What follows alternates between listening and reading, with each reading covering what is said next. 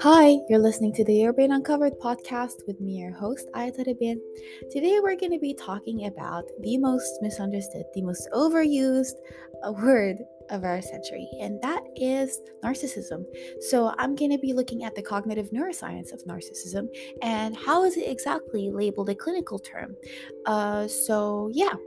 Uh, so much discontent comes with narcissism. It's it's obviously a phenomena. It's a word being used to understand bad behavior pretty much uh, everywhere. Now, it, obviously, you know, labeling people uh, as narcissists and telling them, oh, it's a diagnostic, does not really condemn their behavior, does it?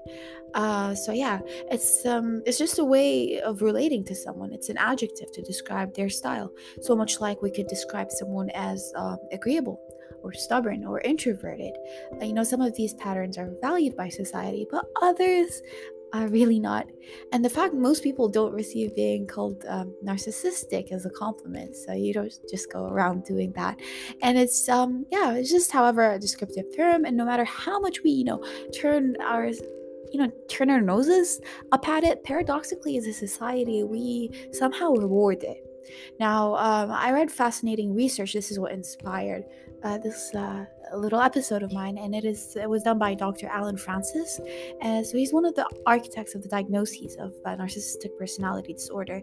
I'll make sure to leave his very interesting paper. Um, in the show notes uh, if you if you are curious enough to read it and so yeah he argues that we actually um, give you know badly behaved jerks an outcall when we call um, narcissism a diagnostic you know um, and that's not a way of going around it is it? Uh, so yeah you know um, disliking the pattern of behavior doesn't really make it a mental illness.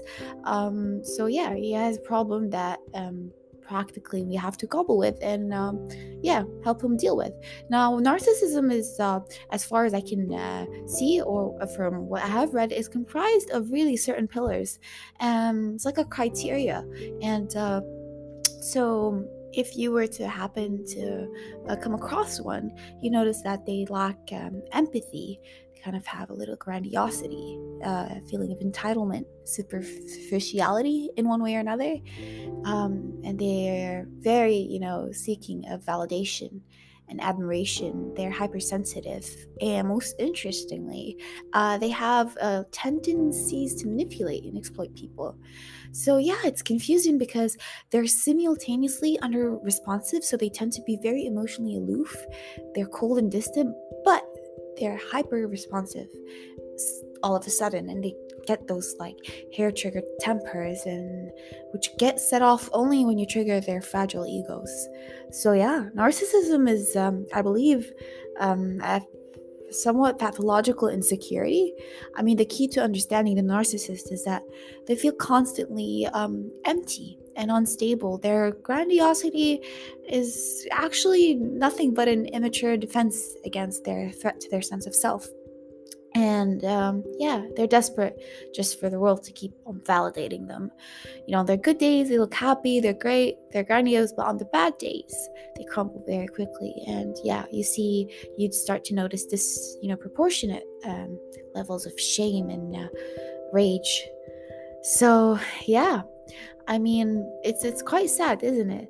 I mean, I, I read this uh, thing, and uh, you know, the world in general has become uh, more insecure, and I think there are valid reasons. I mean, um, if you were to look at Gallup's annual global emotional report, which you don't do on a day-to-day basis, it was published back in 2017, and um, and um, by the way, 2017 was uh, uh like we got labeled to have the most miserable uh, year in about a decade for some reason and the report indicated uh, sadness anger worry stress physical pain um, and they were all more frequently endor- endorsed in that very year than in the last 10 years prior.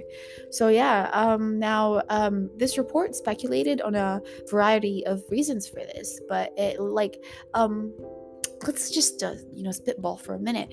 Uh, could it be that this increase in misery could reflect the maybe increase in insecurity and uh, tolerance of narcissism our like our world our world is just plainly supporting.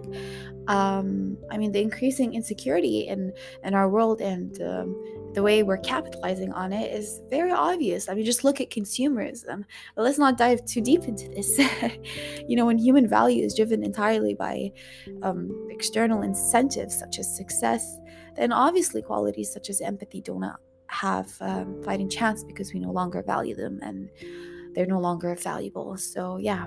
Now, why do we get pulled into these, you know, uh, cycles where, you know, we're not flocking to narcissism because we love emotional coldness, do we? We don't love invalidation and shallow people. We're we're drawn in because narcissism is somewhat seductive, and um, I, you know, you can call it the there's like there are three C's of narcissism, and the well, you first go with charm, second is charisma, and third is confidence. Um, speaking of that, I'll put another link in the show notes for Robert Greene's uh, book called The Seduction. Um, so yeah, he talks all about that, and that's not to say like all charming, charismatic people are narcissistic. No, no, that's not what I'm saying. However, we do know that these traits are so seductive that we get drawn in and they can blind us you know to the more venomous characteristics that are unfolding at the same time such as entitlement and vindic- like uh, vindictiveness and lack of empathy. So yeah it's just it's an endless loop. Um so then once like a person is in a relationship and it's uncomfortable and um and painful that's pretty much why you stay with them even when they're narcissistic. All of us are vulnerable to those, uh, you know, charms. And in fact, we may be rendered even more vulnerable to uh, sticking around for the abuse by a narcissist. Uh, if you, especially if you originated from, you know, a family system in which those patterns were normalized, you know, such as, uh, for example, having a cold, authoritarian, um, distant, or even uh, abusive parent so yeah our pretty much our insecurities render, render us pretty uh, vulnerable and also less able to climb out when the you know climate shifts from charm and charisma to invalidation and abuse. So most of us are great at giving second chances and second chances are in fact the these are the accelerants uh, for narcissism at all levels you know? When um, when we are in a narcissistic relationship we make excuses you know it's just you just go like um that's just how he is. He didn't really mean it or that she means well. It's just you know cultural differences. Uh yeah there's the rub. That's how this infectious virus of being in any form of narcissistic relationship just goes. Um you know we there even though i'm not fixating on an individual even if you're in a family or in a certain work culture you know um it can just um slowly proliferate and take over so yeah most of us um, issue second chances with zeal unfortunately. Uh, and our storytelling you know in our culture specifically is obviously so immersed in tales of like forgiveness and redemption and hope. And uh, while that's very healthy in the wrong hands um, you know the, this hope and forgiveness may just represent an opportunity for um, you know for narcissists to take over pretty much. So, yeah. Now, have we created a world in which narcissism as a pattern is just uh, becoming necessary to succeed? Um, this is where we hit a bit of a problematic divide, right? I mean, the very qualities associated with uh, material success are actually bad for our health because while these qualities might be, you know, um, fostered by our cultures and societies, they're never going to be good for close, intimate relationships. You know, I'm not talking just spouses or like uh, partners. no, that means you know your parents, um, your siblings, uh, extended family, friends, even colleagues. You know, narcissistic patterns undercut the core of uh, what's necessary for healthy relationships, and obviously that includes um, like what I can think of from the top of my head is compassion. You know, mutual respect, honesty, trust, things that are simply not possible uh, when a when a person that's narcissistic is involved. And it's in that intimate relationship space where you know you see the most impact of a narcissist.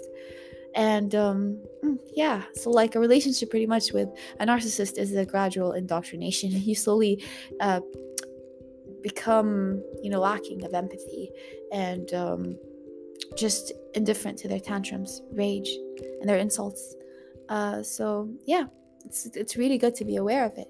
So um, I I don't want to drift off from uh, using narcissism as a clinical term. I mean, um, NPD is the pretty much a personality disorder in which there's a you know a long-term pattern of abnormal behavior and it's characterized by exaggerated feelings of self-importance and an excessive need for admiration. And you know uh, affected individ- individuals um, typically spend large amounts of time thinking about you know achieving and maintaining the appearance i'm emphasizing the word appearance of success. You know they excessively distort reality to confirm their grandiose feelings about themselves and they routinely take advantage of people one way or another. And at the psychological level npd is usually diagnosed with self-reports you know um, as a diagnostic uh, instrument. While you know results obviously vary it is clear that there are some key dimensions required for you know npd um, as i've mentioned certain pillars. And uh, and yeah unfortunately enough a sadism is an additional factor by the way observed in the most severe types of um, you know npd which is known as malignant narcissism. So watch out for that. Uh yeah and now there's there is not a very large body of research on the neuroscience of NPD. I mean, there are consistencies pointing to abnormalities in certain brain areas, particularly the insular cortex, which is associated with features of NPD, especially lack of empathy.